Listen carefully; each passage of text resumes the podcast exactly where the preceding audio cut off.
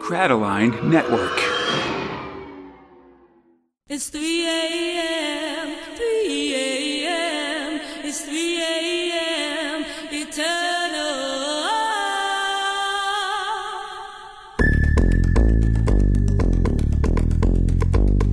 Borag Thungg Earthlets. Ah. My name is Conrad alongside my friend Fox, and this is the 237th episode of Space Spitter 2000, the podcast for two Americans try to make sense of the UK's own galaxy's greatest comic, 2000 AD, one month of progs at a time. Yeah, this episode we're covering 2000 AD for March and April 1991, prog 724 to 727. This time, Robo Hunter gets grim. Junker has a twist. Tao De Moto makes a deal. Things get mysterious for Nemesis and Deadlock, and Judge Dredd is headed for the Emerald Isle. Oh, yay! I like. I, Ah, I've been to. Faith Begor, and so on and so forth. Oh my god. If you want to read along, that you find the comics we're covering today in Judge Dredd, The Complete Case Files 15, Nemesis the Warlock Volume 3, and 2000 AD Extreme Edition 5. Ooh. So, I, I mean, I like the number five. It's okay. You know, Extreme Edition is wh- what, like, for a while is where they uh, did collections of some of the um, lesser known 2000 AD stories and stuff like that. For a long time, it was the only way to get Meltdown Man and stuff. And it is also one of the only places where they've collected Thrill One, Bix Barton. Man, knock him in the knackers if you know what I mean. ah, ah, ooh, cooey, fiddly da. There's so much testicle humor in this. It's a proper carry on, isn't it? So on. We're really nailing this. Goddamn Brits. With your culture, I see how it is. Got to Script shove a about boat Peter- in a man's mouth. Definitely. Script robot Peter Milligan, art robot Jim McCarthy, letter robot Gordon Robson. All right, Fox. Oh God, back back at it again. Let's uh let's get sexual. I mean, I didn't. I really didn't know boats could get this sexy. I guess toy boats. Mm. Oh, Toy boat, toy boat. Oh, yeah. Last time we saw Carry On cast member Kenneth Williams prepare to kill some old Admiral guy, and this time he's successful as the telephone rings in the distance. On the other side of the phone, Bix, Michael Caine, and fancy government lad Perkins decide to head to the Admiral's estate in Bix's hover car. Um, at the uh, at the same time, uh, we uh, at a uh, as they arrive, they see a dude with a beard who I can't identify as a carry-on person, and then Bix approaches him, and gets hit in the junk with a giant hammer. I mean, not even like the hammer end of the hammer, like just, but Nah. like it's just the heft, like Guided missile for those uh, royal gems, buddy. Um, Beardo drives off in a truck as Bix follows with the help of Michael Caine. Um, inside, he sees that the truck's being um, driven by Kenneth Williams, and he's got his passenger, the evil Steve Ditto, the Oh. astral projected man, and Bix's nemesis. It all. Yep. Back at the mansion, the investigation teams find the butler and his wife dead, as well as the admiral who was killed by a plastic submarine has turned all purple. Yeah, like what's going, like what is going on with that? Because they do not explain his color. Just grossness. Um. And there's a clapboard there which suggests that the murder may have been filmed. One of those like you know black and white like things with the that goes like Yeah. click when you you know to start filming. I mean, I'm just, you know, for a snuff film, I'm I'm pretty impressed that they decided to go, you know, kind of full Yeah. Full production, full but not that kind of snuff film. Takes a lot of who's on first stuff with talking to Bix about what a snuff film is, basically. Yeah. Um, Bix gathers the other three witnesses of the secret society um, um, at the Department of the Irrational. There's no choice but to ask them to take off their clothes. Which I mean, I really wish that there was a payoff for that, uh, other than just like I'm gonna put you in funny clothes. That's the joke. Bix, well, no, no, no. Actually, there is a payoff, Fox, right at the end with the with the caning, buddy. Oh God! Oh, That's right. Yeah, it made you feel bad because you made the connection. Bix forces these rich guys to strip off and then put on schoolboy uniforms to get rid of possible bugging devices. Then has them explain what's going on. Apparently, they were all members of the Carry On League. They give a brief history of the Carry On films and how in later years they become a cultural touchstone for the Brits. Just sort of one of these things where something that once used to be low humor or low culture has now become an essential piece of the piece of the culture in general. I guess. Yeah, it's called uh, all those people who held on to uh, all that old crap not being there anymore, and all of us uh, youngins liking our poop and fart jokes uh, now becoming the older generation. Yeah, exactly. Fair Poop enough. and fart jokes Uh, are so great. Yeah, because of uh of um and because of that, when all these secret societies started springing up a couple years ago, people started looking upon the films and finding like esoteric neo kabbalistic teachings inside them and so on, as you do. Oh, big spark. Feels close to home these days. I gotta say, this is sort of the yeah. the equivalent of people who have, very deep theories about how Avril Lavigne was swapped out for a body double at some What? point or something else like that. Ah, Fox, you don't know the Avril Lavigne conspiracy? Oh my god! good. Well, we need no, we need to do that later. That is something I need. Why? Why was that? Why would that be important in any way? It, that's what makes it so fun, to be honest. But yeah, no, there's a big, there is a big internet con- conspiracy theory that at some point she was swapped out by a genetic, by a, a copy for some reason, and you can see. I, I, I, I think if you just look up like Avril Lavigne clone or something on like Google image search, you'll get a lot of like the internet version of those boards with all the red string connected on them oh. Oh, with that's- just showing how like oh like she looks different now than she did 15 years ago and the shape of her ear has changed. Man, i'm not gonna some- i'm not i'm not gonna lie to you fox there's a fair amount of internet conspiracy especially related to like doubles and swapping out and stuff like that that i think can just be explained away that maybe because of all the lead in our water at some point just a lot of america is actually afflicted by facial by face blindness or something Oh, God. like. I just. Uh, uh, well, it's a, lot of the- rabbit a hole lot for me the- later. That it's a that lot of the so perplexing. a lot of the to me. time travel stuff too you know where it's like uh, oh look at frickin' um what's her name Ugh. That that a little that that little Norwe- uh, uh, uh, Scandinavian girl that that yells at everybody for climate Oh yeah, change. yeah, yeah. No, I know what you're talking. And they found a version of her from like the 30s, and it's like, now that's just kind of like two white kids with with blonde hair and braids and stuff, guys. These are different people. What what does the shadow government or lizard people have to gain by this? I guess I. You know what? You you know what? It's they're a shadowy cabal, and how could we know their true nature? Nothing and everything, buddy. Absolutely. Anyway, anyway. Carry On films. People are getting real car- crazy about it. Carry On League, incredibly popular. And then, as all of these fun little uh, side groups get, eventually they get taken over by fanatic fundamentalists. They got surgery to look like the Carry On players. Oh, started God. making new films where people got killed for real. All kinds of stuff like that. They It's made their weird. move. Yeah, they made their move to take thing, to take everything over on the night of the long double entendres, which I'm not super comfortable with as a joke, but fair enough. Killed many of the more moderate members of the uh, of the subculture. Night of the long double entendre. That's right. I just I. It is I like this is a thing in a children's comic book. I guess a teen comic book now yeah, in it's a it's, a like at like honestly, I feel like that's the perfect kind of edgy ass joke for yeah. a a 1991 uh uh uh 15 year old. You know, Fair. I mean, it's it's the, it's There's the kind a of thing I would have question been mark into. at the end of that. For sure. So suddenly Perkins arrives with a package. It's a video cassette, and it's the snuff film of that old dude in the Fox costume got, that got killed last episode, and then the death of the Admiral as well. Rear right. Admiral, buddy. That's the joke. Get Um, it? The video Because ends. butt. Ah, the video ends with a threat, which is the next movie they're going to make is going to be called Carry On Up the Kilt, starring Jock MacRaker, who's one of the uh, witnesses. All right. Bix promises to protect them, um, and uh, so it should all work out. Especially when Perkins gives them a map to a special high security safe house in the countryside. Really feels like Perky might be in on this. But well, yeah, as we'll see, Bix bundles all the witnesses up into a hover car and heads out to lie low. But then we see that Perkins has been beaten up and kidnapped, and the man that gave Bix the map was in fact a fake. Uh, Whoa! Kenneth Williams wearing a Mission Impossible mask as Perkins. Oh no! Oh, yeah, I forgot about the rubber mask reveal. Yeah. Oh, man, that's so great. I remember when Mission Impossible just pretended that rubber masks could work.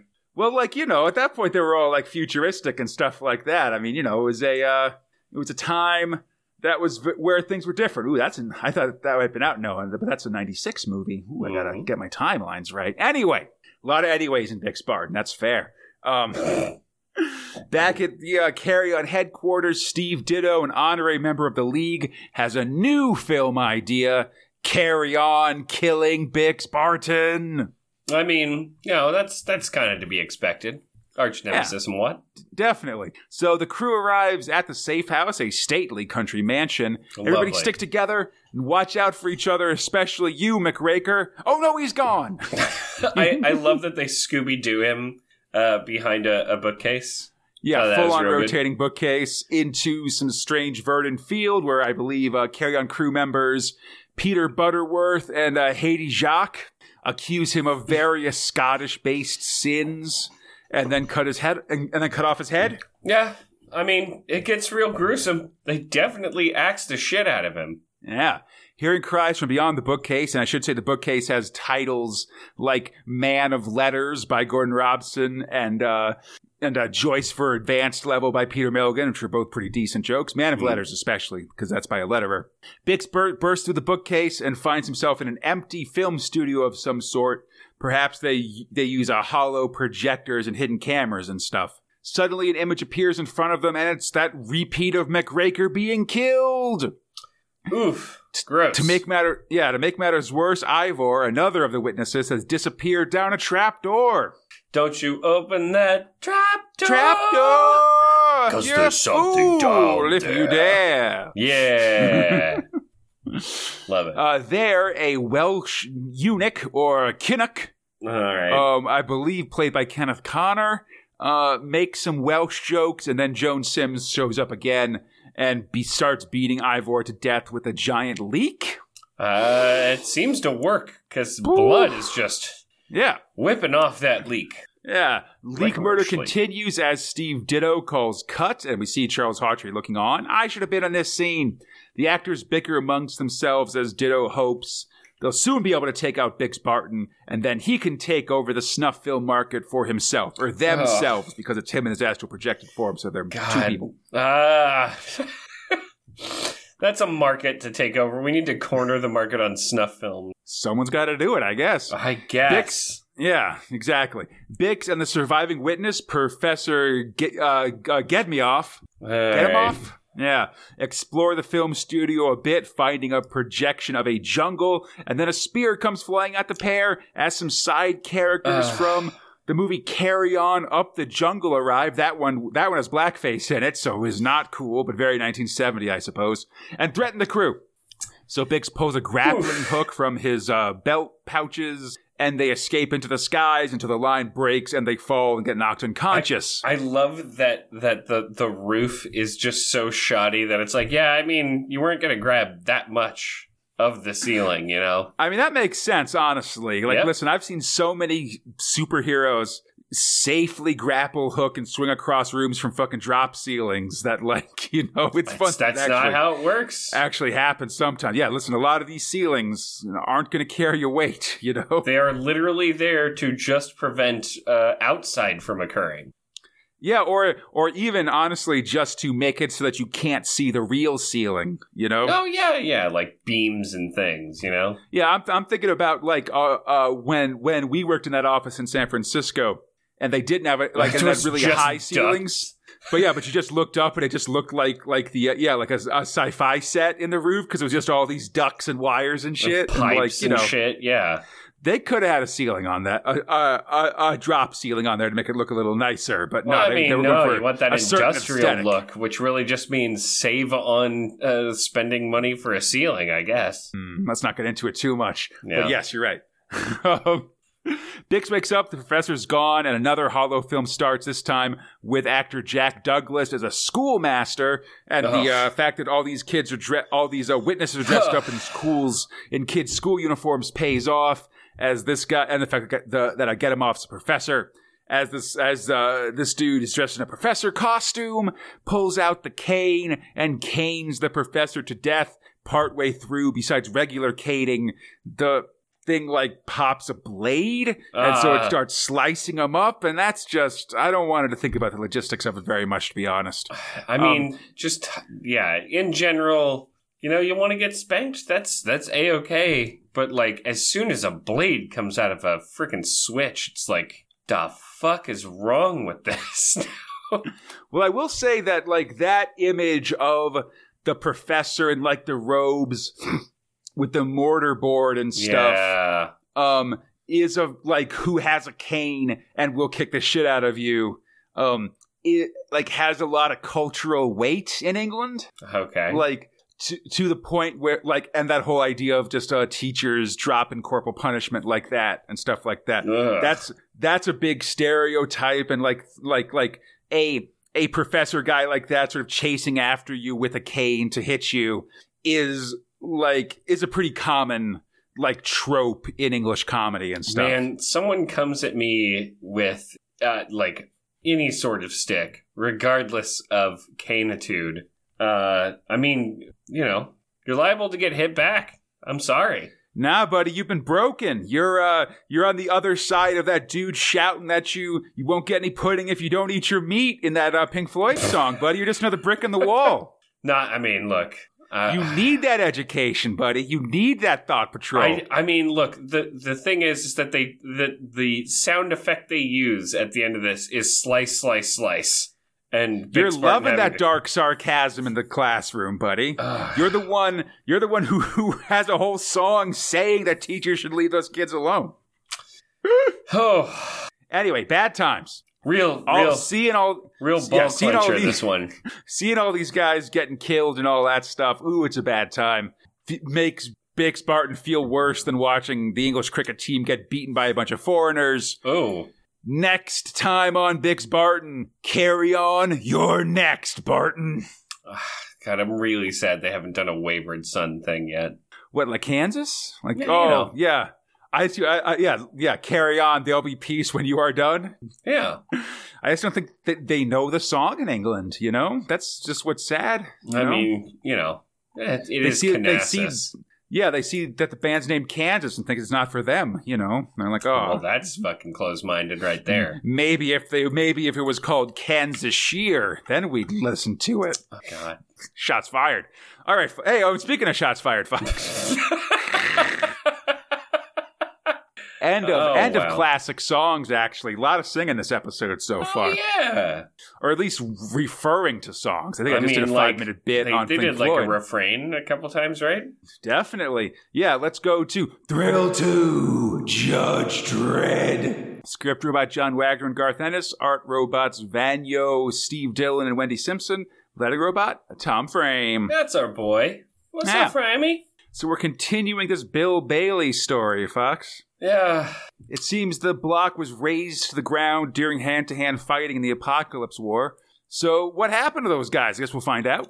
Um, Man, I, I did just want to say I love these like cranes and things that they have kind of excavating the site because Yeah. they, they have like bubble domes on top of where like the, the operators are. I love a, I love Yeah, I a got- bubble dome on top of something. It says it's in the future. you got to sci-fi it just enough, you know. yeah, exactly. Oh, it's so wonderful.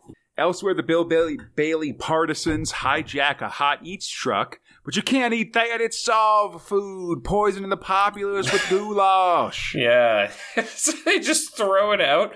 Man, they're hungry. Can't even have a little bit of goulash. Goulash is delicious. No, you got to eat that American food, buddy. Um, in the a past, we see the rubble of Bill Bailey and the troopers emerging in the year 2113, nine years after the war ended. looking real old prospectory. Yeah, they've definitely made that transition to eat, eat, get go get. Oh, Um, I'm gonna come up here now with my flashy light. We gotta get right. our popsicle buddies out and bury them. yeah, they emerge from their fallout shelter with a bun- um to find a bunch of mega citizens lined up like sovs and speaking Russian, not realizing that it was actually a meeting of the East West Friendship League. Oh, what a predicament! I mean, you know, they're shaking hands, saying Nostrovia. That's not how you do it, buddy. It's you gotta not. be anti-Sov. You say, uh, uh, oh god, well, where's my Russian now? Uh, I say das bye, Danya, buddy, because I'm saying bye. All right. uh, you say "Привет." Yeah, da, привет. I say, fuck you, Tovarich. Okay. eat, eat, eat some deep blue, you uh, Kasparon nothing. yeah, yeah, yeah. Ivan Ilyich, go fuck yourself. Okay. Wow, there we go.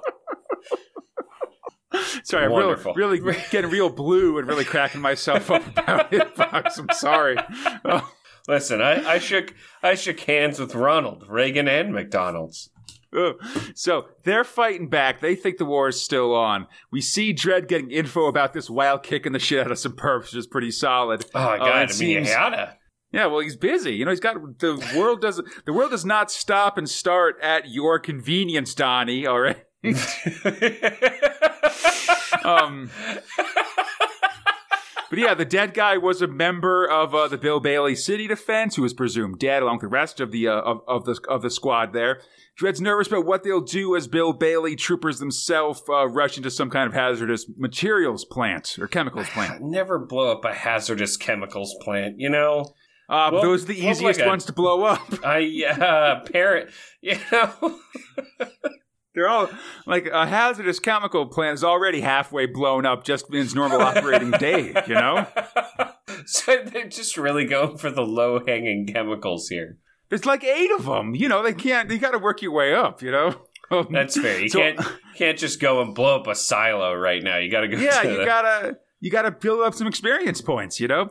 Oh, that's great. Under- I love that. Yeah. They're going on like a little campaign shooting robots. Yeah, definitely. This is like uh, Watch Dogs Four or something like that. Are they are robots just the goblins of sci-fi RPGs? Ab- absolutely. Yeah, honestly, okay. they're better than goblins because no one can even like you know modern RPGs. Is a real move towards um, Goblin talking? No, I know that's bullshit. Yeah, uh, no, I think it's okay. I think it really depends on what kind of story you're trying to tell. But I think a general move, like if you're like if you're gonna make these non these bad guy races not be like J.R.R. Tolkien style, like specifically Made crafted from to mud. be Yeah, yeah made from mud to be evil. Like things, if you want to actually make them like real characters, then they can't just be assembly line. Like we're here, like there to be murdered, because then it just makes your which is exactly murderers. what a robot is.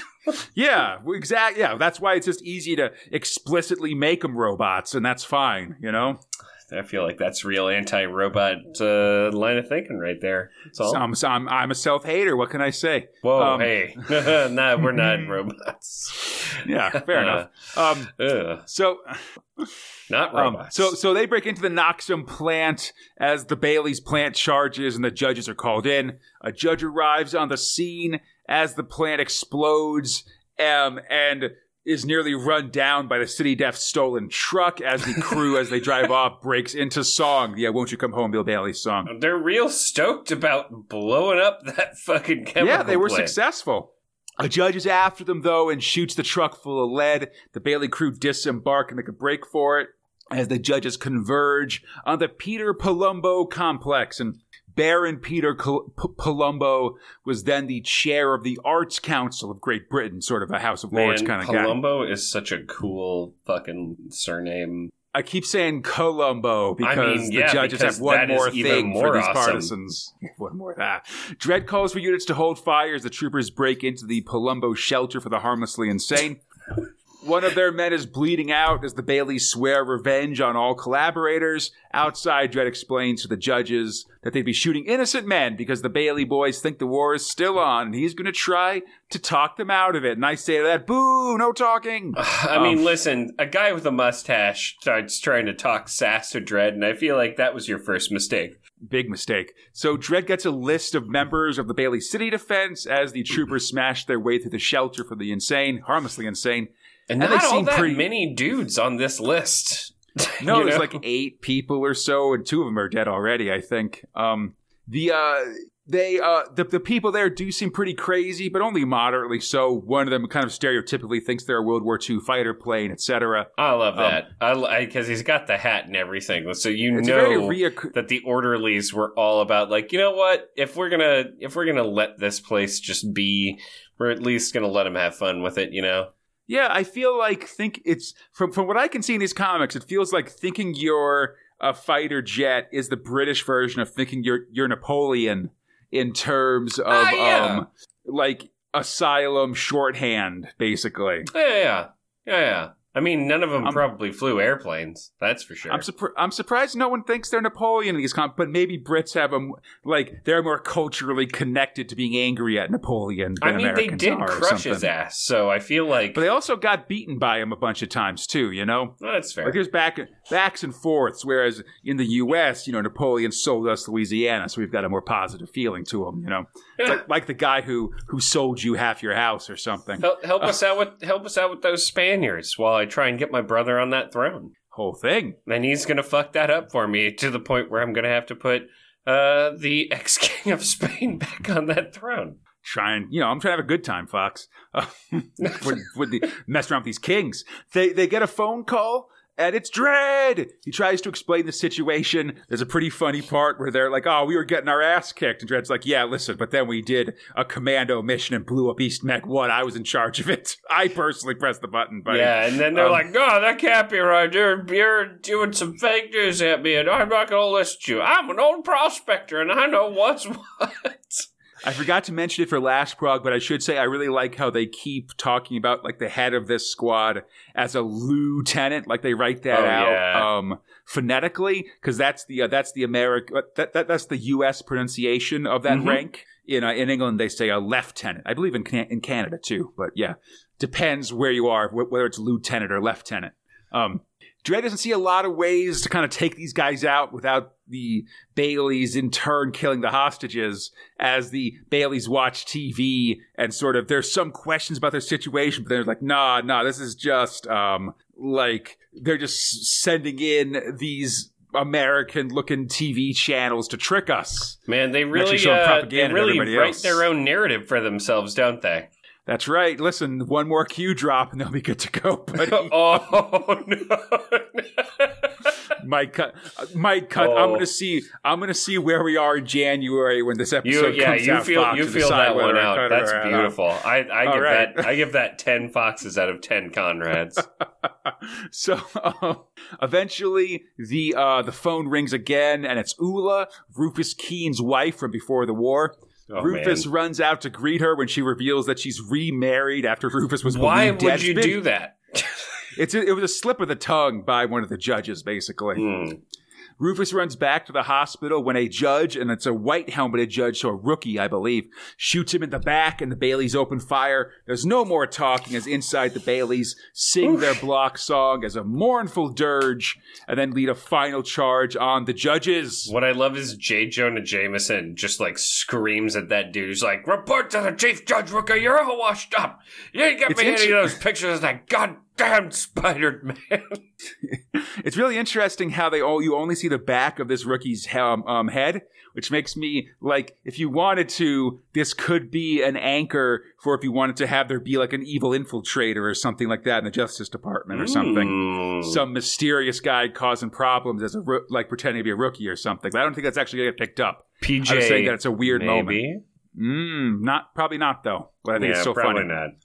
I like this ba- Bill Bailey song as a, as a dirge before they go off to fight. Like, won't you come home, Bill Bailey? won't you come home? Like you know when you sort of in in, in the minor key because they're sort of like about like it's like um like that I'll one do in the uh, cooking, baby. I'll pay Yeah. the rent. but you sing it all sad and stuff. You know, it's like uh like in Casablanca when they sing the French national anthem or Yeah. whatever.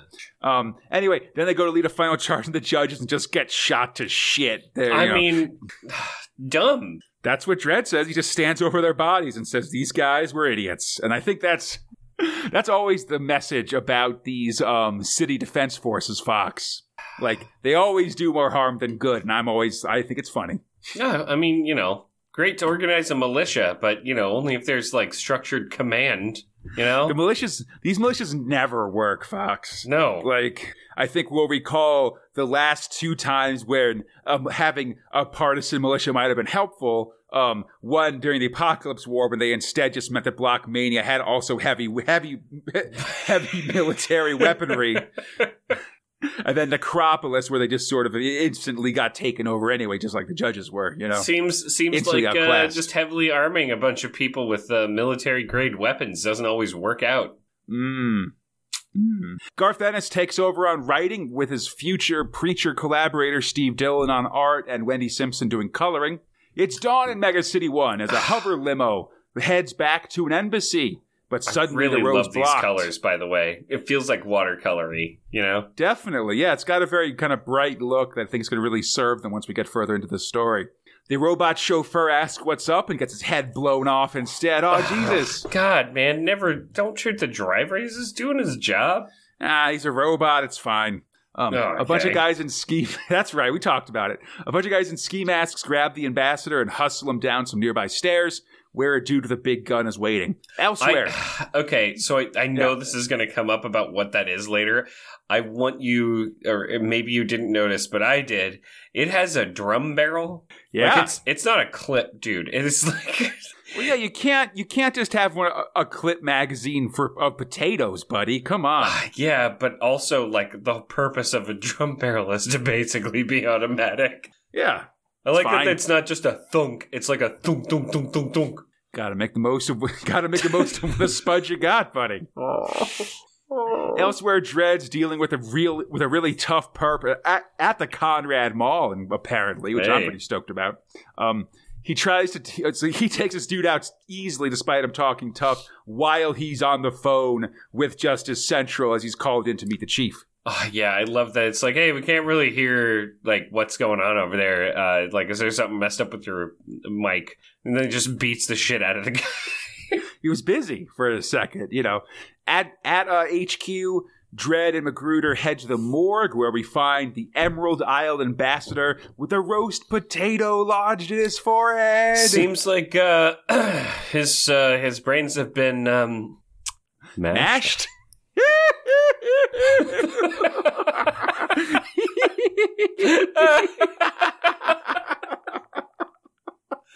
Oh god! I mean, if he had survived, I would have gone with um, seems a little baked. yeah, but if they tried to assassinate him again, he'd be twice baked.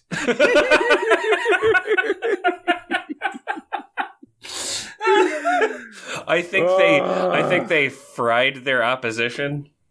Hey, I just think it's a good thing to get shot in the forehead and not in the eyes. Oh, they need to get to the root of this problem. Oh my ah, God. not as good. I know it's a tuber, really. Oh yeah, okay, redeemed. We're back at it.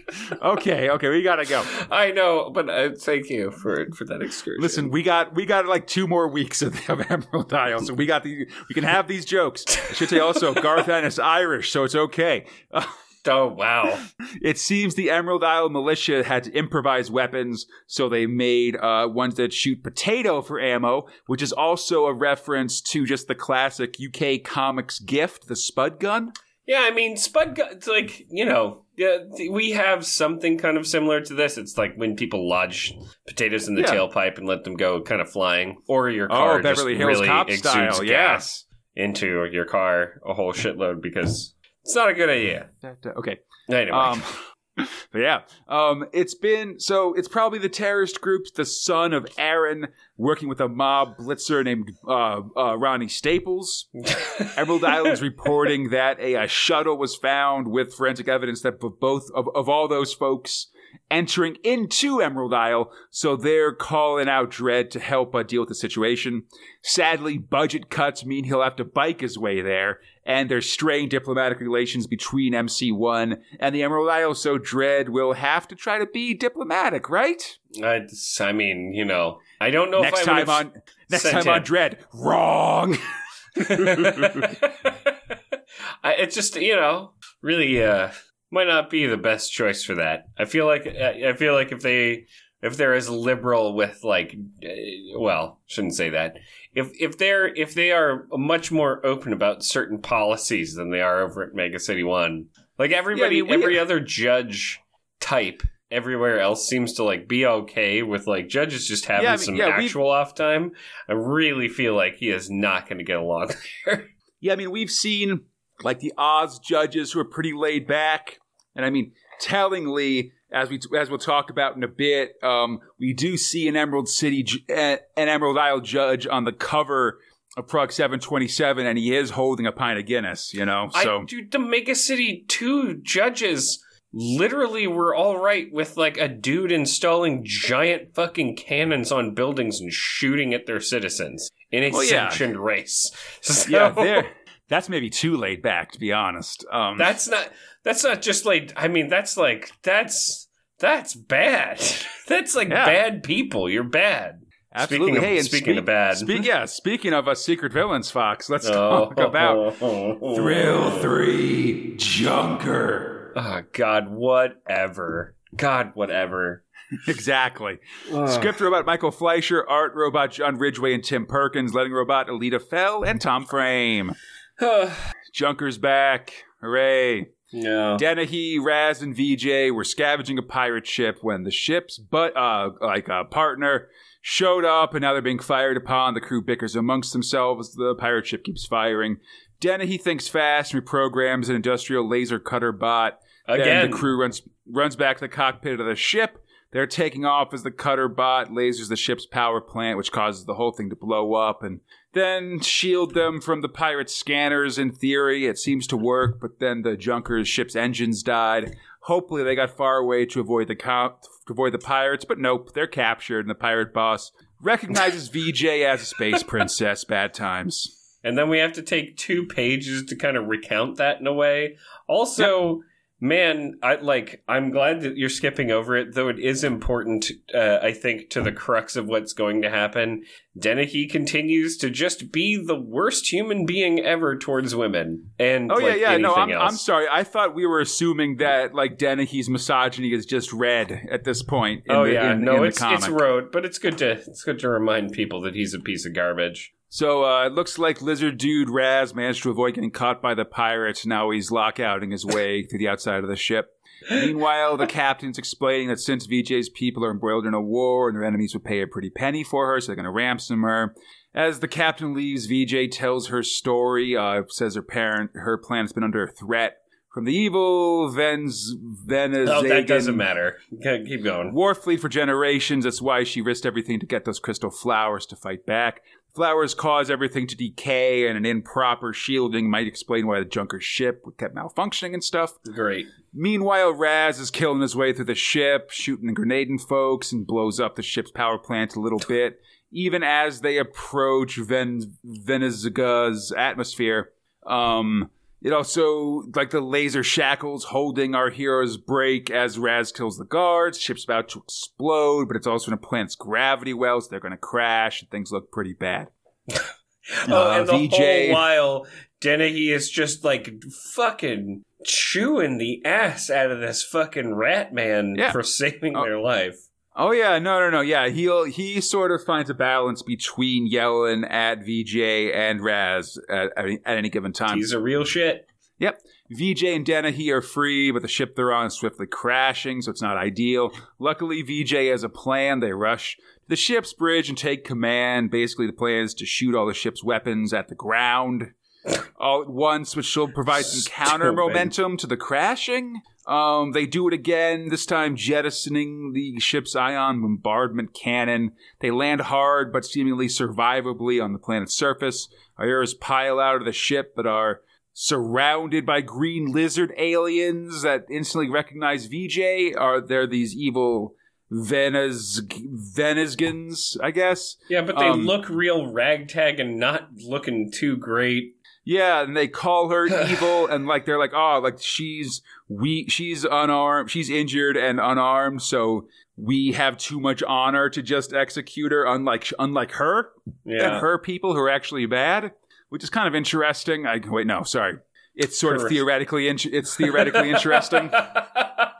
Um, the wind gets knocked of- out of those sails regardless. the question of who's good and who's not, but then the sky's filled with spaceships. Yep. These ships start strafing the area. We even see the old lizard guy get shot in the back as he runs for cover, as the rest of the crew does as well. The ships land, and VJ greets them as friends back aboard the big ship. VJ is getting very regal and bossy towards the soldiers. as The crystal flowers Suddenly- sealed chamber. Uh, they walk through a hallway with a bunch of aliens frozen behind glass, and they, she explains that these are the last surviving members of various alien races that stood against VJ's people's domination. So they're clearly the bad guys, and VJ does the old uh, "We aren't so different, you and me," and offers um, Dennehy a warship command post. And he's a But- real idiot because this is a good situation for you to definitely not want to join up, but definitely use this to your advantage to then get the fuck out of there. But instead, I mean, just a dumbass to the end, I guess. Yeah, he does a Han Solo instead of a Lando here. Yeah. And thus, uh, she calls Love the that. guards next time on Junker Piranha Tank. Conrad, do you know what really? I mean, I didn't want to read any of this for the most part anyway. I read all of it. Um, the thing that stings the most for me is Dennehy being a huge misogynist prick fuckwad is absolutely the saving arc here. Like he's re- he's he, there is no redemption. He was right the whole time. Yeah, no, it's good. Good teaching these teenagers the right the, the right lesson. Fox, don't trust women; they are evil. Every Ah, God. single one will betray you, one hundred percent. it's just you know and then he does the uh, like you would think I, like it's so hard for me to understand any of his motivations and he's had so much time to tell me about when he was spaceballs cop uh and like instead of even being remotely smart about his situation after being saved Well- by his totally cool rat monkey he just like First, you want to be an evil space space cop, then you don't want to be an evil space cop. Make up your mind, buddy. uh, and you know the the the the 180 with her character just feels so it it feels like oh wait I didn't know where to go with this or maybe what was going on or what was going to happen wasn't going to be good it it doesn't really matter we're done talking about this it wasn't very good guys Mm-mm. I intent intentionally wrote my my my uh, recap with with with no exclamation marks, Fox. And if you've ever seen my recaps, Oh, yeah. they are f- full of exclamation marks, like Hey, a man. crazy person. So you know what a big thing fun. that was. you have options you know well, I mean, I got two. Let's maybe I do like an interrobang in there or something. And speaking of that? of uh, of uh, of uh, insanity, Fox, let's amp back up with non thrills covers and nerve center. Uh, this is, I mean you can feel my grimace I hope Ah, come on. Prog 724, judged guilty of extreme thrill power.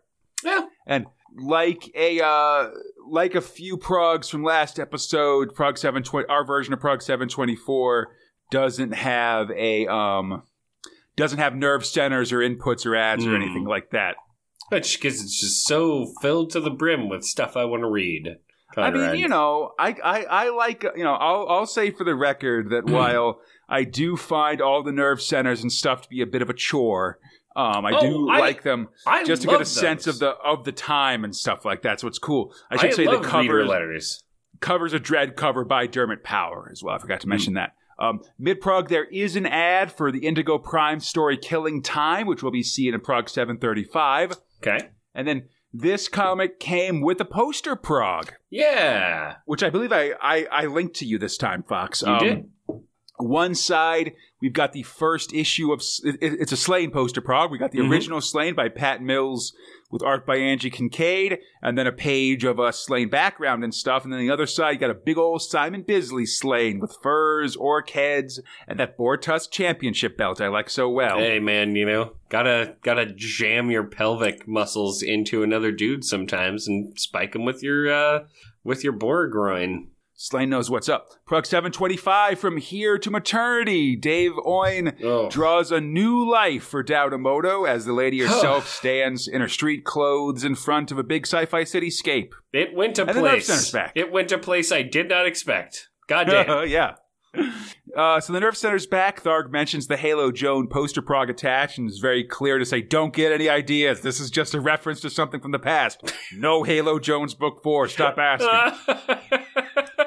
And has uh, pronunciations for both uh, Tao De Moto and Dave Owen. It says in the pronunciation that it's Dow Dermoto, but that feels like a very British version of the pronunciation, like a, a pronouncing it with an English accent. You know, the same, the same, the, the, the same set of accents that like put an R on the end of like spa, for instance. You know, Oh, go down to the spa.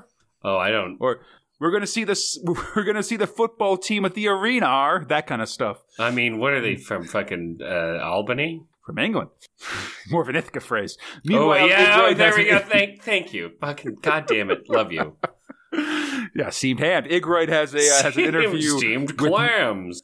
with Mark with Mark Millar, who's who appears to have taken over the Daily Dredd strip, which is kind of interesting. He's 21 years old and wants to grow up to be Alan Moore with a smart haircut with blonde streaks. I found a recent picture of him, and his haircut is indeed fairly smart. Um, cool. Input has pictures of a cubist Dredd and a very dour looking Tharg the Young Conservative, complete with a pet thrill sucker. Letters complain about or compliment recent complex stories, talk about the timeline of Anderson ev- uh, events, and say Dredd should have a wife. Also ask a Um. question about Bubble Bath, which I won't elaborate on further. Okay. The prog ends with a teaser for Skizz 2, which we'll see right at the start of 1992.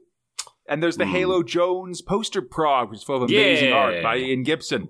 I really like this one. It's got the debut episode of Halo Jones, um, a, a- just a little full page poster of Halo with um, jewels and dolphins and a pretty sweet outfit and stuff. That's just sort of incidental. Then, of course, the page explain the character in the series and the poster itself, which has Halo in her in her sweet shopping outfit, and then Hell a bunch yeah. of just the uh, dudes of various uh, moral quality throughout the series. Uh, Toby the Robo Dog, Lux Rough Chop, Fucking uh, Cannibal, all those guys. Yeah, Fucking fuck that dog, buddy.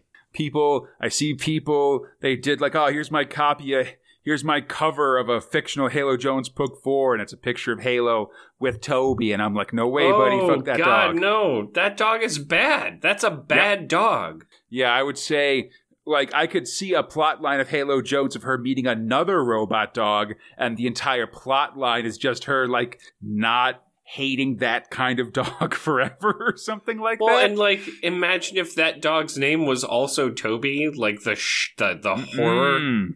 You know? Yeah.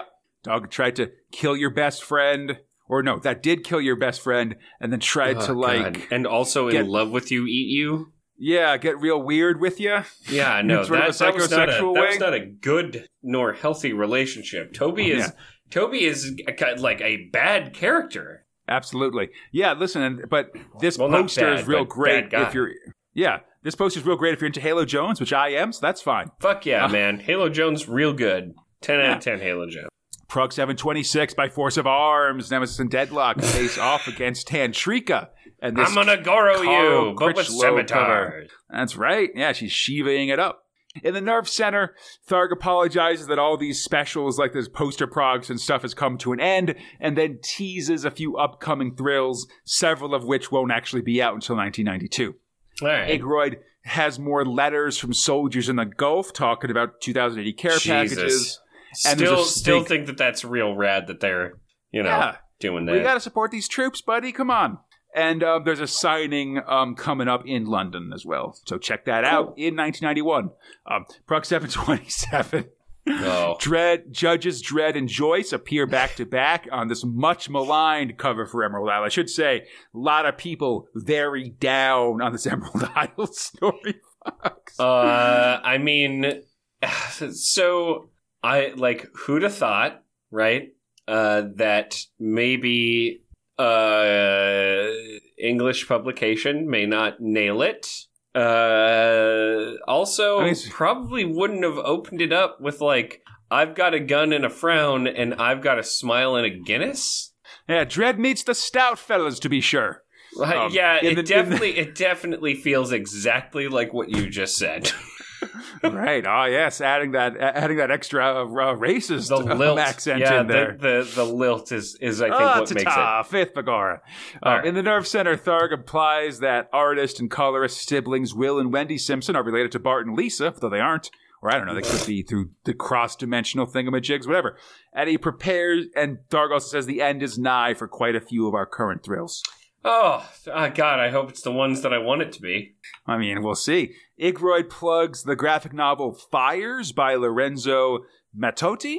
Okay. and congratulate who's a uh, like I bel he's like an Italian artist and, and, and comic writer. hey, and sure, stuff. why not? listen, once we get once we finish 2000 AD and start our uh, Metal Hurlant podcast, Fox, we're going to talk about that guy a lot. I think Okay. When's that going to be?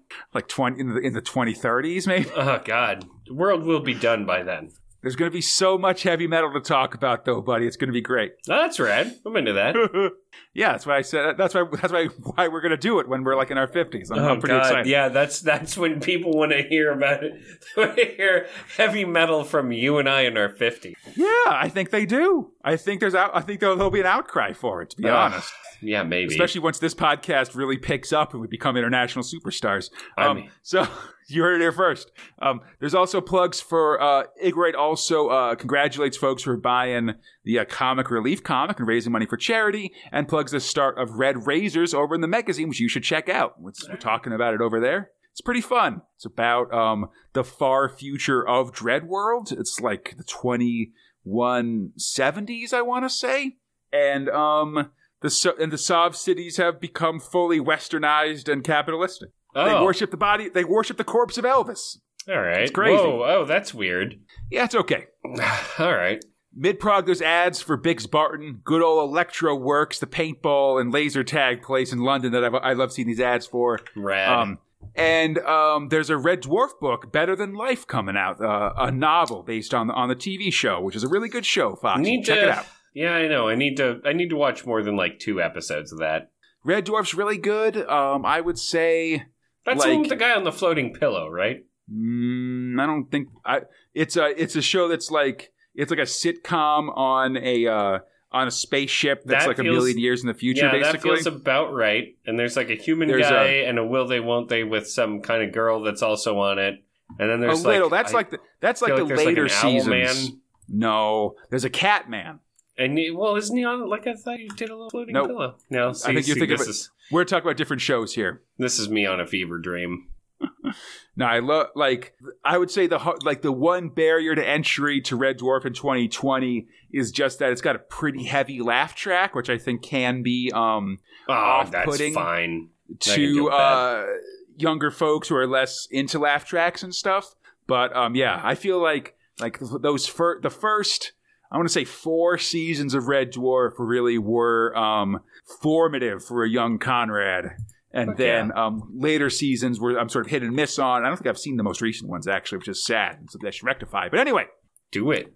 hey, speaking of classic British sci-fi characters, Fox, hmm Thrill Four, Nemesis, and Deadlock. Hey, you know, we're like we're dead locked in to figuring out this mystery. Am I right? That's right. Script robot Pat Mills and Tony Skinner, art robot Carl, Carl Critchlow, letting robot Steve Potter. So last time, Fox, Mhm. you saw Nemesis the Warlock and Deadlock arrive at a big wizard convention. Once everybody had introduced themselves, they sensed a danger attacking them, and now it's here as red smoke coalesces into Battle Cat from He-Man and attacks Owl Bro Payoet. The uh, cat attacks him, and as others say, they see other sort of evil demonic beings and stuff instead of Oh the giant man, cat. it's whoever you think it is, bro. Yeah, Really starting Everyone to just stand. Yeah. Oh, okay. I was just gonna say, really starting to feel like not everybody else who's here. You know what I mean? Yeah. Yeah. Everyone just stands there watching as eventually Nemesis wades in with his sword. I should mention it's held in his right hand again, sort of a little thing that Critchlow keeps doing. Um, he attacks the beast, eventually beheading it, and it sort of mists away. It will return, but until then, he wants to know which one of you jerk summoned this thing. I mean, hey, he killed it, right? And everyone else totally does that, I guess. Mm. All the wizards claim in, claim ignorance, while Deadlock just accuses Nemesis of doing it, which is also my guess because Nemesis is an asshole. No I feel like they're to- both behind it, and they both just wanted to kill everybody. Seems like that's also possible. No time to argue, though, as the beast, which we now call the Enigmas, Enigmas, appears as a pretty cool dragon and threatens Conan type dork Logan Grimm. I'm Guy's name's Dork. You, dork. I'm the Enigmas. the dragon takes a quick look at Dork and incinerates him easily. then I cites- incinerated you. You are dead now. Your move to Dale for all these well, supernatural characters is both hilarious and weird. Fox, for the record. I, uh, supernatural characters should be voiced by Dale. What can I say? Fair. It then sights, sets its sight on sweet little Rusalka. So uh, Tantrika stands between them and uses the and calls upon the Kundalini chakra I to redirect the dragon's gaze. For this time, right at Alistair to Strange. to be honest, right? Like there's a will they won't they with them, or at least it's kind of one sided. But you know that someone's super into you when they shoot out their kundalini and then wrap one of their forearms around you. Yeah, big She-Ra energy going on between um between Rusalka and and, uh, and Tantrika here. The answer is, you know, I'm supportive. Fair. fair. Um, but this alternate Doctor Strange refuses to inflict his massive powers upon the, the the material plane, so he asks Deadlock, now holding Dork's spear, to handle the dragon. And we got a couple Oh, pages of pretty dope so dragon awesome. fighting here, complete with Deadlock grabbing his motorcycle and jousting the beast to death and stuff. It's pretty awesome. All right, so we got we got two deaths on this here uh, enigmas. Yep. The monster is defeated again for now, but we must deduce who is responsible as Nemesis summons a ghostly deer stalker hat and declares that Warlock Holmes will solve this mystery. I'm sure it'll be elementary. Woo! Meanwhile, the uh, tech druid dude, whose name I forget, triggers a Tree of Life program on his computer in an attempt to ferret out who the force behind the Enigmas is, as Alistair Strange yells at him for reducing these ancient sorceries of the Kabbalah to ones and zeros. Into bips and boops on your computer machine, your newfangled CD-ROM slash uh, Yeah. upload matrix. Gotta, Nemesis and gotta Deadlock are pretty garbage. Nemesis and Deadlock are pretty disrespectful about these ancient rules of magic, though. We see Nemesis using a bunch of books of ancient sorceries to like um as to like as a leg for his chair. I mean, only when he's like he only really needs it when he's you know drunk and not standing. yeah. Rusalka tries to use the magic of light and love, pure love, to get things going oh again. God! I mean, you're Me- really there's a bunch of like buddy. the true magic is the rainbow power of the light crystal shit here. Uh, Yeah. It's real good. It it never happens. I mean, well, she keeps like she's basically threatening everybody with it, and everyone's like, "No, let's not do that. That's gross." Yeah, it's real weird that you want to like uh share a vision of love together with everyone. And then, you know, Blue Lady does a hiss. Well, she, yeah, I mean, Rusalka's quick to say pure love, not that dirty love you're thinking about. I know what you're like. Well, listen, I Um, mean, she did say share our vision.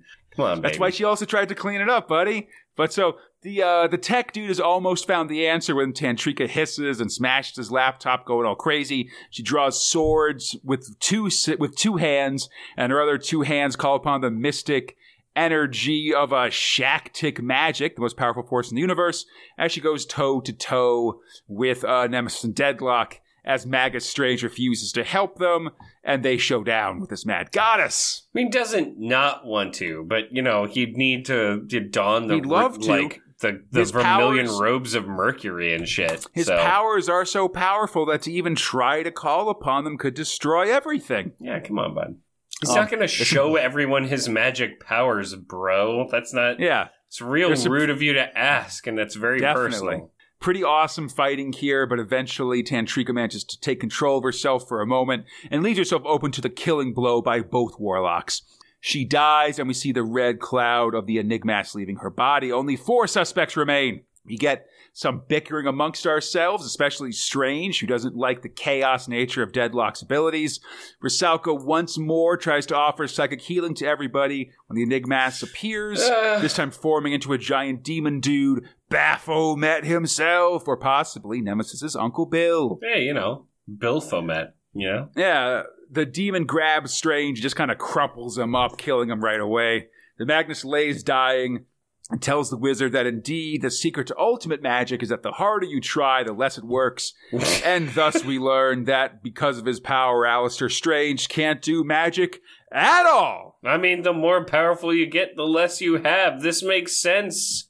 He also said it's not actually magic, but magic with a K, and so I mean, fair you know, enough. He probably knows a lot. He learned a bunch of stuff, but now just imparting that knowledge to everyone made them less powerful. This guy's just a goddamn internet magician Yeah. guy. Yeah, he really feels like a fucking. Got a lot of disrespect. Like I, like Pat Mills, a lot of disrespect for this kind of guy. Anyway, um, Rusalka's freaked out because this means either Nemesis or Deadlock's the murderer, and while Nemesis plays nice, Deadlock is pretty sure it's been Nemesis from the start because that's pretty obvious. Next time, the Chernobog. So here's my deal. Mhm. Um, the only people to have killed anyone other than the the Dingle Mass uh, has so far just been Deadlock and uh, uh, Nemesis. yeah, they've killed. Yeah, they. Uh, well, I mean, they've killed the Enigmas a, a bunch of times. So here's my deal. They did their their cool boy boy ritual of touching each other with murder swords, and then a bunch of really fucked up things happened and a bunch of other people died. Feel like the the ritual isn't over yet until they kill all their friends. They're like, "Man, good ritual," and then they high five at the Yeah, you know that seems very, very likely to be honest. I feel like I, I that's where I'm putting my money right now. This really all just feels like listen, we got to make these people feel like who knows what it is, who what it is. Um, we got to make this uh, green lady doubt which one of us is the good guy. They both just have giant fucking face masks and evil looking eyes and look really evil. And then they killed all these people who were really just significantly less bad than that. So Yeah, we'll see. I should say the the next time for this one is uh, the Chernobog, and that is a Slavic black, uh, yeah, black god of the Slavic culture, basically. Yep. Good, you know, good. You ever you see him a lot if you played any of those uh, Shin Megami Tensei games. Good, Oh, just yeah. sort of demon bad guy name. I think. So I'd, I'd imagine. a bi- I'd imagine. he's, a big boy who loves his axe. Yeah, I'd imagine the Witchers fought one a couple times, all that kind of stuff. I mean, it's in that uh, that Neil Gaiman book, American Gods. Oh, yeah, you're right. All right. Wants to kill that So- man with an axe. Yeah, and speaking of uh, retelling old tales, Fox, All right. let's talk about Thrill 5 Robo Hunter. Script robot Mark Millar, art robot Jose Casanova, sledding robot Tom Frame. Gaz, Carnage. the Robo Hunter. He's having a whale of a time since the robot virus is making half the spots in the city crazy. He's making big money, like these robot traffic wardens that killed 40 people. Good times. Yeah, why not? Robots are following the rules to extreme extent, so Gaz break busts through some traffic lights and gets pulled over by the traffic cops. Um, then gets involved in a high-speed chase to take them both out, while recapping again that someone's trying to assassinate all the Robo Hunters. But and uh, and these traffic wardens are robots.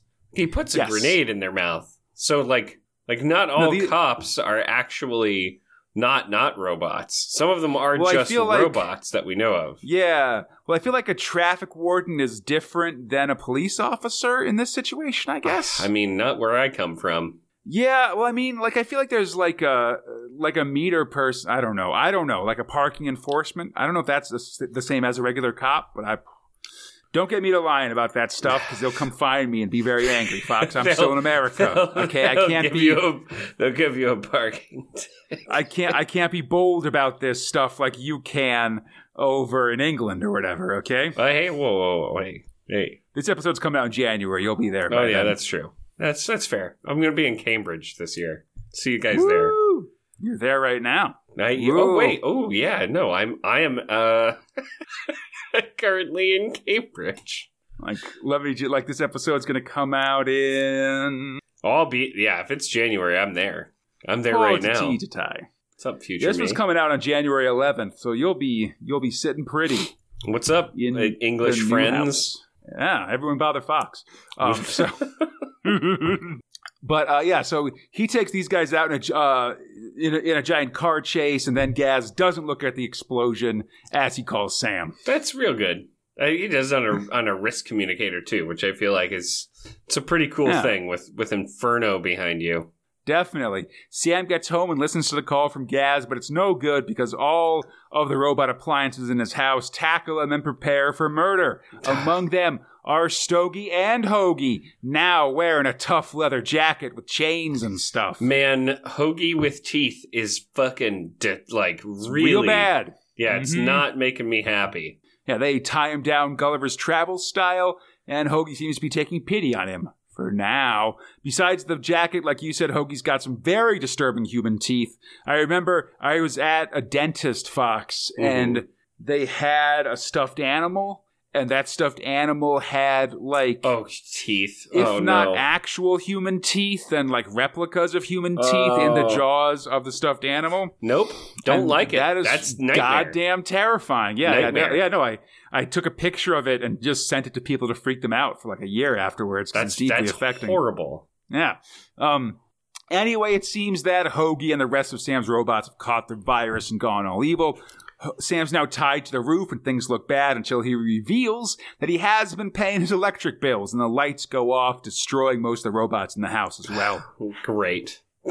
Sam gets free and chases Hoagie and Stogie out of his apartment, blowing off Hoagie's right arm as they do, as they jump out Ay the window. caramba. Sam uh, lets them run when suddenly there's a strange explosion and all of the parts of household droids in his place glow and rebuild themselves as Sam's original Robo Tracker cutie. All right. Yeah. You may recall she sacrificed herself for Sam way back on the planet Verdus in I mean, the early do, days of I do Hunter. love Cutie. Uh, apparently, he is mildly okay with her. Yeah, now she's back because she loves him, and Sam seems moderate about that. He's like, "Why can't the lookers be into you?" Though he did also freaking kiss her on the lips before, on the robo lips before that, which is weird. I mean, he did also choose one with like clearly ball bearings for knockers and Yep. Another accoutrement that I don't really understand. Yeah, it's far more of an anthropomorphic lady than Gaz's robot tracker, trackers, it just seems to be an angry face, you know. Yeah, it's Um, all it's all real gross. Yep. Meanwhile, at uh, a building that's not quite Justice Central, Yeah, it uh, looks. Police I HQ. was gonna. I yes, it looks exactly like that. I mean, it's like how last episode there were cops that didn't quite look like judges, you know, they're but are still very there close. too, and they still have the eagle and shit. Like it's weird. It's real. yeah, weird. I mean, I'll remind you that sort of like the original Robo Hunter said he was in Mega City One, Mhm. and then went to Brit-Cit, which are both locations in the Judge Dredd uh, universe, but very different from those versions in Dredd itself. So this might be a, a very close parallel universe or some shit. yeah. But in a very in a very OCP kind of boardroom led by a chief executive that looks like Nixon.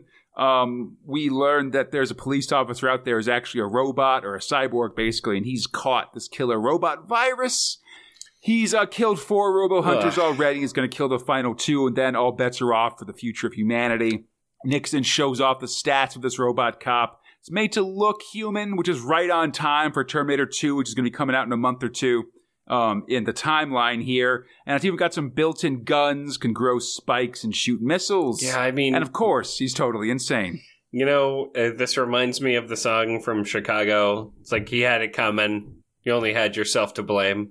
If you'd have been there, if you'd have seen it. Yeah, why you why build a murder bot? You know? I just don't understand why it needs to be able to fire a ground to air missile. You know, Well, it can't fly, Fox, so it can't fire an air to air missile. Duh. You sound like an idiot right now, Fox. no, you're cool. I'm just being a real asshole here. So Hoagie and Stogie um, hide from the cops and start as- uh, disassembling a familiar-looking red scooter. Meanwhile, Gaz um, goes over the clues of who's killing the Robo Hunters in his apartment. It's just him and Sam Slade left. He's got to figure out who killed the others. And Yeah. then suddenly, a dude in leather and sunglasses bursts through the door and starts shooting up the place. hey, it's it's uh uh what is it? Uh, Arnold Stallone. See, yeah, like I was actually going to talk to you about the look of the cop here because it's clearly like supposed to be kind of ter- like to be Terminator and stuff like that. But to But me, like it Terminator actually, from like Ticket to Ride or whatever that fucking like ticket Yeah, kid child the- ticket movie is. with the leather, with the leathers and the helmet that he's the leathers, the helmet, and the aviators.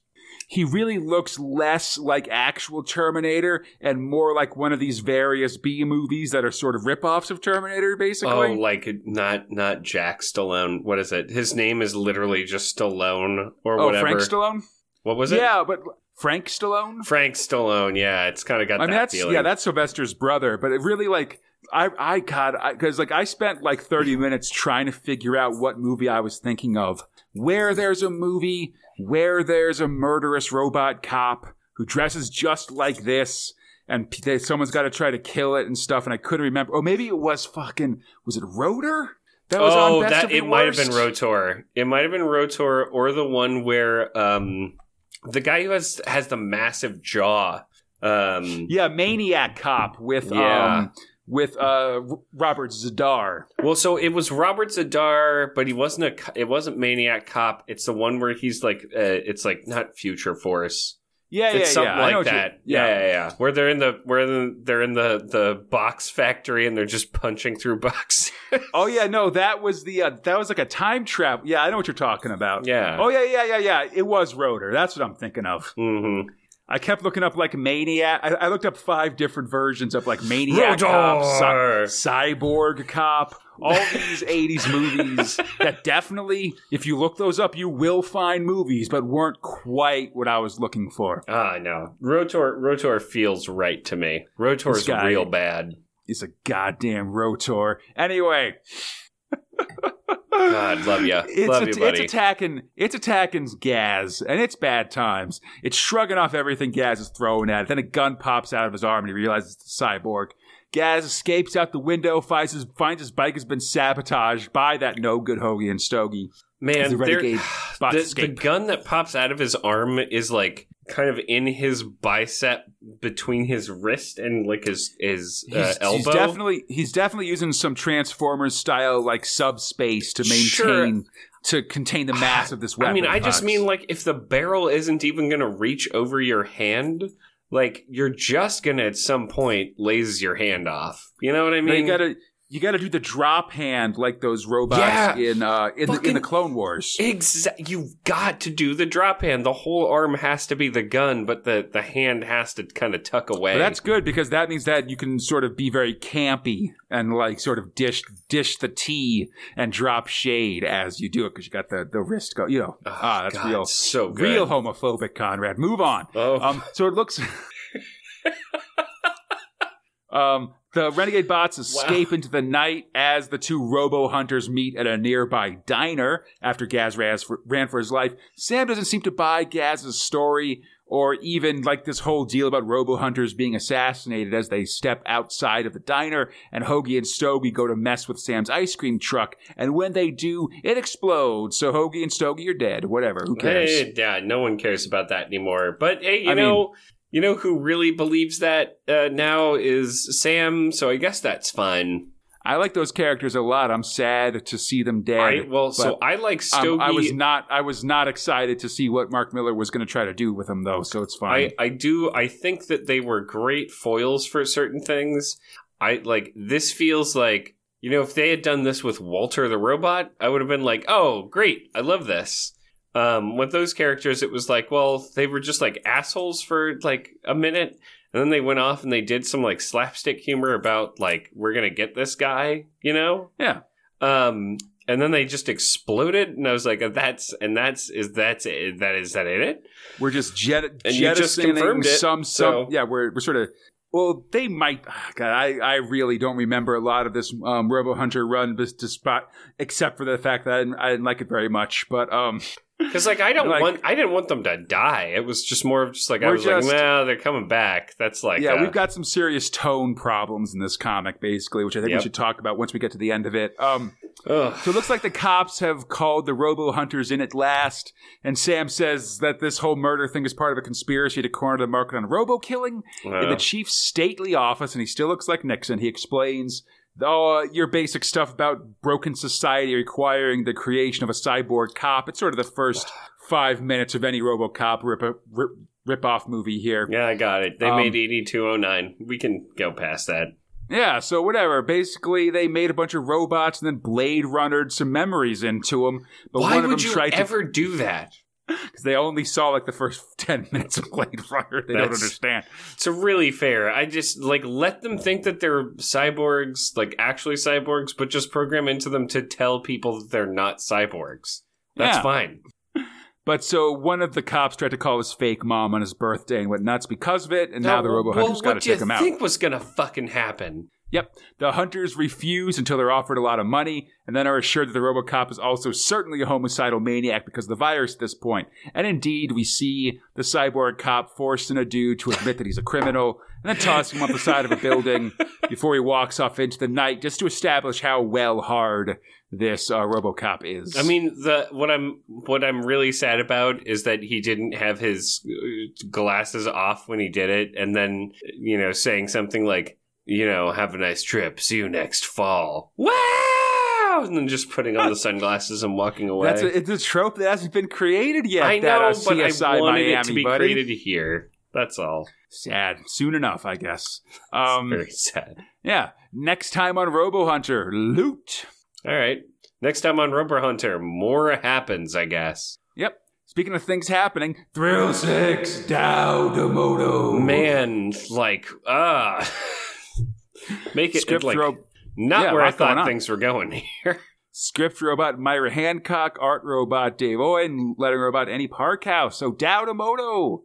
Tao, a uh, exotic dancer in a futuristic kind of Asia place. Been offered a hundred thousand euro dollars to have someone's baby.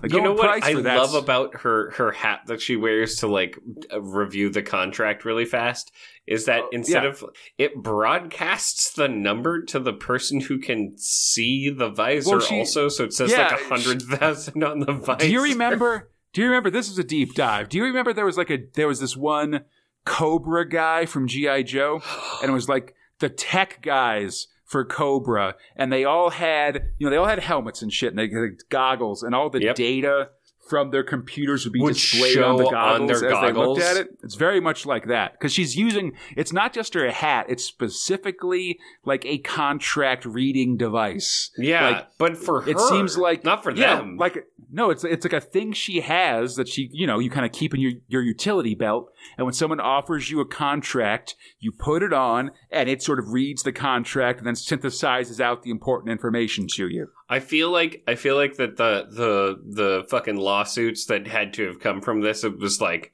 lawyers or at least like uh, judges were like no you Yeah. gotta you gotta show everyone what you're like looking at Yeah, well, I think it's one of these things where it says, like you know, on the box it says, "Oh, Legal Visor is not a law firm; it's just yeah a whatever." exactly you know? it's gonna show everyone else what you're looking at so you you know lie at your own risk kind of thing Yeah, well, I think you know, I think just sort of displaying what's whatever. Anyway, the apparently the uh, the sta- the standard going price for impregnating a dancer is twenty to twenty five thousand. god damn So why so much? just the standard price for impregnating a dancer Yeah, all right Like, listen, there's a lot of a lot of birth stuff going on, I guess, but it seems that in this case, the baby is from Imperius, which is not a person but a planet. It'll be an alien baby. Ooga booga. How is alien baby formed? Um, question: Is there government clearance for this? Not really. I mean, Um, look, apparent- man, I'm not offering you a hundred thousand euro bucks to fucking ask questions about that. Yeah, listen, no questions asked is implied by the amount of money I'm giving. And then she Um, asked for triple. Yeah, so uh, apparently the Empyreans are so weird that Subcalo, the uh, the factor here, won't even show Tao a picture of him or anything. He Oh. assures her the baby will look 100% human, but it'll be full of, you know, alien DNA, blah, blah, blah. In the end, though, Tao agrees so long as the con- uh, as like her contract computer goes over a little bit more and it looks okay, and they agree to triple the amount so she gets 300,000. Hey, that's my girl right there. Like, might as Yeah. well, you know, if it's going to be a shady deal, I guess double dollars or future dollars are, you know, it's a lot. So yeah, absolutely. they can't put So- it, they can't like make it somewhere else. They got to put it in her body. That's that's a weird one. Well, they got to put it in. It's like you know, it's like a surrogate mother kind of thing. So they got to put the embryo in someone's body, and Tao is apparently the um the best choice that that this guy sees Subcalo or And whatever. it's the eyebrows, dude. Like I said, those eyebrows. Eyebrows. they they are powerful eyebrows. So Tao finishes a prenatal check and gets at least part of her money from Subcalo. She heads home, but as she does, she's starting to second guess her actions and stuff. Wow, And it is a little that- fucking dicey, man. Yeah. So because of that, to soothe her worry, she goes to see a fortune teller that her mom went to a lot and gets a very negative response from the fortune teller. I really don't go to fortune tellers to have your decisions made for you. That's how it goes. Ugh. Uh, because of this, knows she can't go through with the pregnancy, so instead she decides to disappear, and she knows just the place. Wow. On the phone, Tao calls somebody to clear to clear out and destroy your flash. Yeah, and do, like do a do a cleaner job zero, for it. like zero. Where the fuck am I going? Like it, it's like a destruction parameter, Yeah. right? yeah, just sort of make sure no one can follow me and destroy all my stuff, so that they can't like you know take it or anything.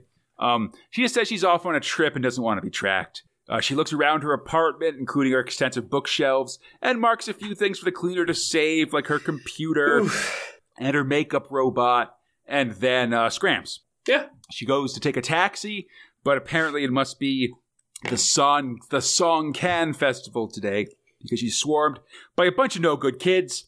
She then gets in a taxi and rushes to the space center. But when she arrives, all the flights to Venus has been have been booked, and the next flight isn't for two weeks. She's got to get on that flight. But how? I mean, probably, hopefully not for like saying another another uh, pregnancy contract or whatever.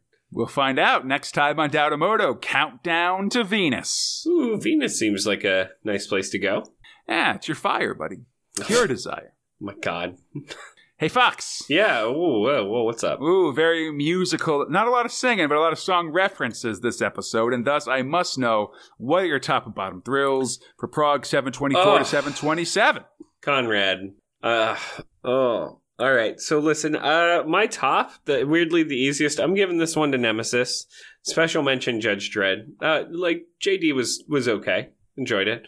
Nemesis gets it all all the love. Great art. Uh, a lot of room for that art to exist.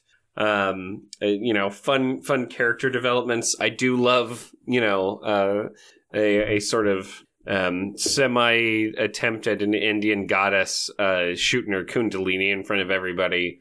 Thought that was real nice. Hey, listen, man. Like I don't judge. Wait, no, women. sorry. Yeah, yeah, let me rephrase that to a whoa, sexy. Yeah, exactly. Mm. You know, I like a, I like a battle cat showing up and, and like mauling a bird. You know, Absolutely. I, I like I like that business robot wasn't the bad one. Yeah, that was that was a nice turn. No, no, Cyber Um, Druid, fine. Man, my bottom. Uh, ooh. I guess Junker. Junker made me feel really oogie. Uh, if that makes Mm. any sense, like uh, Robo Hunter, obviously, I'm I'm staring it down the barrel a little bit. Um, but at least there were like some explosions. Uh, I guess, um, and like some some plot development, if that even matters uh, in some kind of term. But man, Junker, it's it's just like this guy's a huge cock, uh, and then he's just a he's he's just like gratified at the end. Like, yeah, you should just yeah, hate women. Felt like just yeah, the such fact a that he's proven message. right at the end is a real is a real downer, buddy. it's just a strange message. Like the whole thing. Um, this has not been my favorite month. Uh, I'll say that much. Um, and that's not to say like anything was particular. Uh, like you know, people people did their job here. People did work. Um, definitely not not icing anybody for that. But God, it was uh, it was a very dense month and one that like. Uh, offered very little in terms of salvation. Oh, you know what? I'll, I'll also sorry. That was actually that was real dumb of me. I'm also going to give a, a nod to Tao De Moto, but like not where I thought it was going. You know, ultimately, I, I think it's interesting, especially for Yeah. like. There's a more interesting shit going on in that comic in two pages than there were in a lot of uh, other shit that we read. Um, which I, I think is is a, a and that's not not even by comparison. I think that it's just got it's it's doing a lot with the little it has, if that makes sense, Mm-hmm. and it doesn't feel super cramped. I guess. yeah, Um, I mean, I think yeah, I think they're, I think this story's moving along at a at a decent clip for only having two pages a uh, an, an, an issue for sure. Yeah, you know, good, good art. So, uh, trying not to say too many bad things, but man, I didn't like it. And Conrad, please tell me why you marginally agree with some of the things that I said. I mean, I'll definitely uh, put Junker on my bottom, buddy. Oh, God, it's really not good. Like, I you know, I, I I said last time that um Oof. that Robo Hunter is sort of taking th- this classic um uh Harlem Heroes reboot that I've got on the bottom unless something else comes along. But I'm I think Junker is one of those ones that kind of comes along and steals uh steals a bottom stor- uh, throw from me. Don't don't care for it. I gotta say, It's really it seems confusing. it just seems really um like like dirty and mean Yeah. for a story. I guess. Often. Like I think like we've talked like like I know we've talked about this a lot, but just the fact that like um Dennehy the character of Dennehy is um justified in his misogyny yeah. is not not not great as a message to teenagers. it feels like someone's like mad at their wife writing this, if you know what I mean. yeah, and like just having it be the big twist is also like I don't know. But then also but generally like um I just find Dennehy to be a real like a lot of this could be saved if Dennehy and Raz were a little bit funnier and more Yeah. lighthearted about things and stuff like that. If they if they had an actual partnership that wasn't just based in hate. Yeah, like if you know, I mean, I know we were we we capped on Junker when it first came out for being so Star Wars, but this feels like taking all the worst parts from Han and Chewie instead of the best parts from them. right. I it's guess. like it's like watching them kind of argue once in a while, but not getting that the argument was actually their them having a friendship and like them yeah, just yeah, ex- ex- yeah, It's like thinking like, okay, so like these these two Star Wars guys are they're they're down on their luck, um, like you know, guys working do- doing workaday space jobs, and they bicker a lot, and not realizing, yeah, that's sort of especially in the original in the original trilogy that like you really got a sense of like uh, love and friendship between Yeah. those two characters. And so, if they were insulting, you know, if Han was insulting Chewie, is out of like a, uh, you know, like ah, like you know, we sort of th- this is it's this, affable. it- yeah, it was it was it was their love language or whatever to get real crazy Well, about it. it, you was know. it was it a- was boys supporting boys. Like yeah, you see Han Solo kicking his legs up while everyone's playing fucking space chest, and he's just like, yeah, well, you know, robot doesn't rip your arms off when when he loses. You yeah, know? exactly. And whereas in this one, it's sort of changed to these guys don't really like each other, but are sort of connected together or something And like that. literally saves his life, right? Yeah, and and similarly, Dennehy, just as opposed to being like a cynic with a heart of gold or something, just seems like he's just way super cynical and He's just sarcastic in a way that's not he's as a fun. bad man. Yeah. He's not a good man. Definitely. And so for my top, um, I mean, I there's a thought the couple. Bill like like Dredd's on my radar for Mhm. top. I I kind of like this Bill Bailey story. It was okay. Yeah. I like the just the again that sort of final moment where they sing Bill the won't, won't you come home Bill Bailey all mournfully is pretty funny. Um and, and, and and kind of I could really see that in Mm. Well, it's like it's a actual levity something. in a comic book. How strange. yeah. Um and then what else is in this thing? Well, Um, Bix Barton was fun. Yeah, just, yeah, yeah. Just Big- weird. Big Bix Barton's weird, and I think that it's also really been like I I've been sort of up and down on how much research it's made me do about British I mean, stuff. I don't understand any of it, but I, you know, you could still feel how horny it was. Like it's not. Yeah, It is not to me offensive in any well uh, caveats. let's not go that far. Yeah. But the uh, but I mean I mean I feel like that is sort of it is kind of doing some it, like at least it's trying to be weird, and I appreciate that. Like it's making an effort. I think for my fun. yeah. In the end, for my top, I might go Nemesis and Deadlock. Honestly, I kind of yeah. I'm kind of liking this mystery, Solidarity. quote unquote mystery.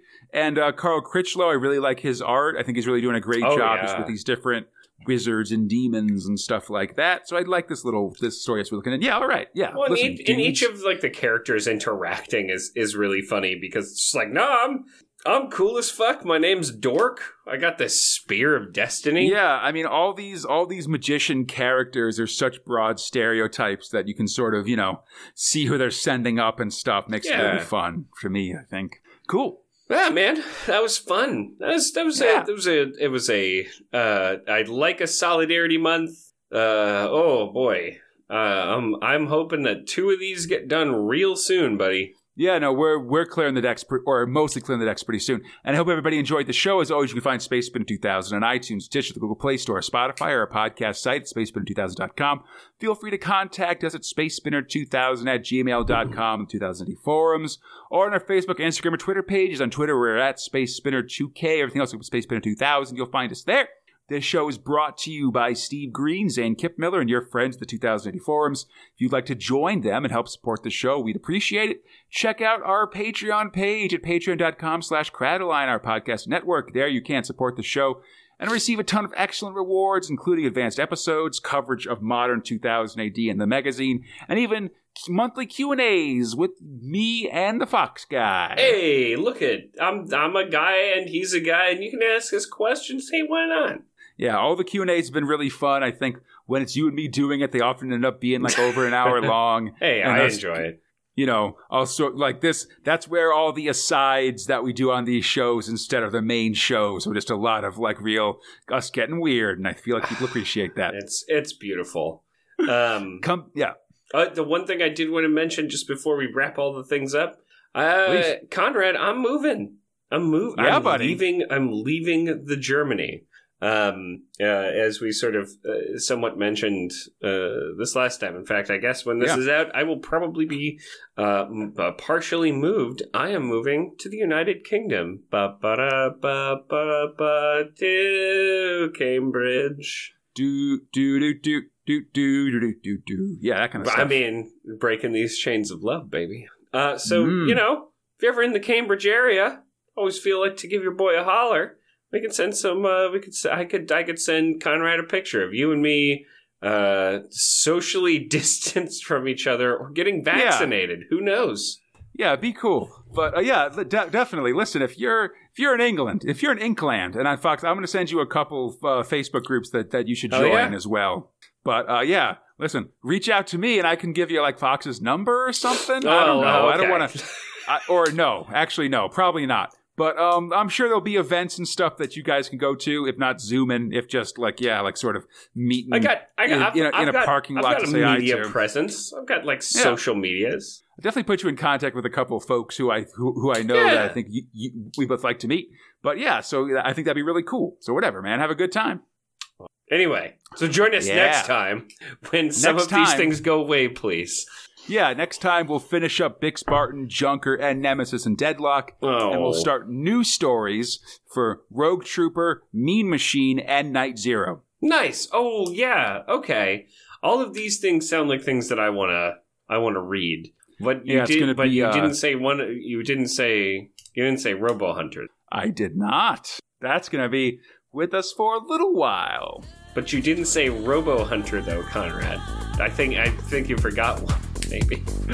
Until then, I'm Conrad East Fox, and Oh. we are Space Spinner 2000. Splundig Splundig Verthred.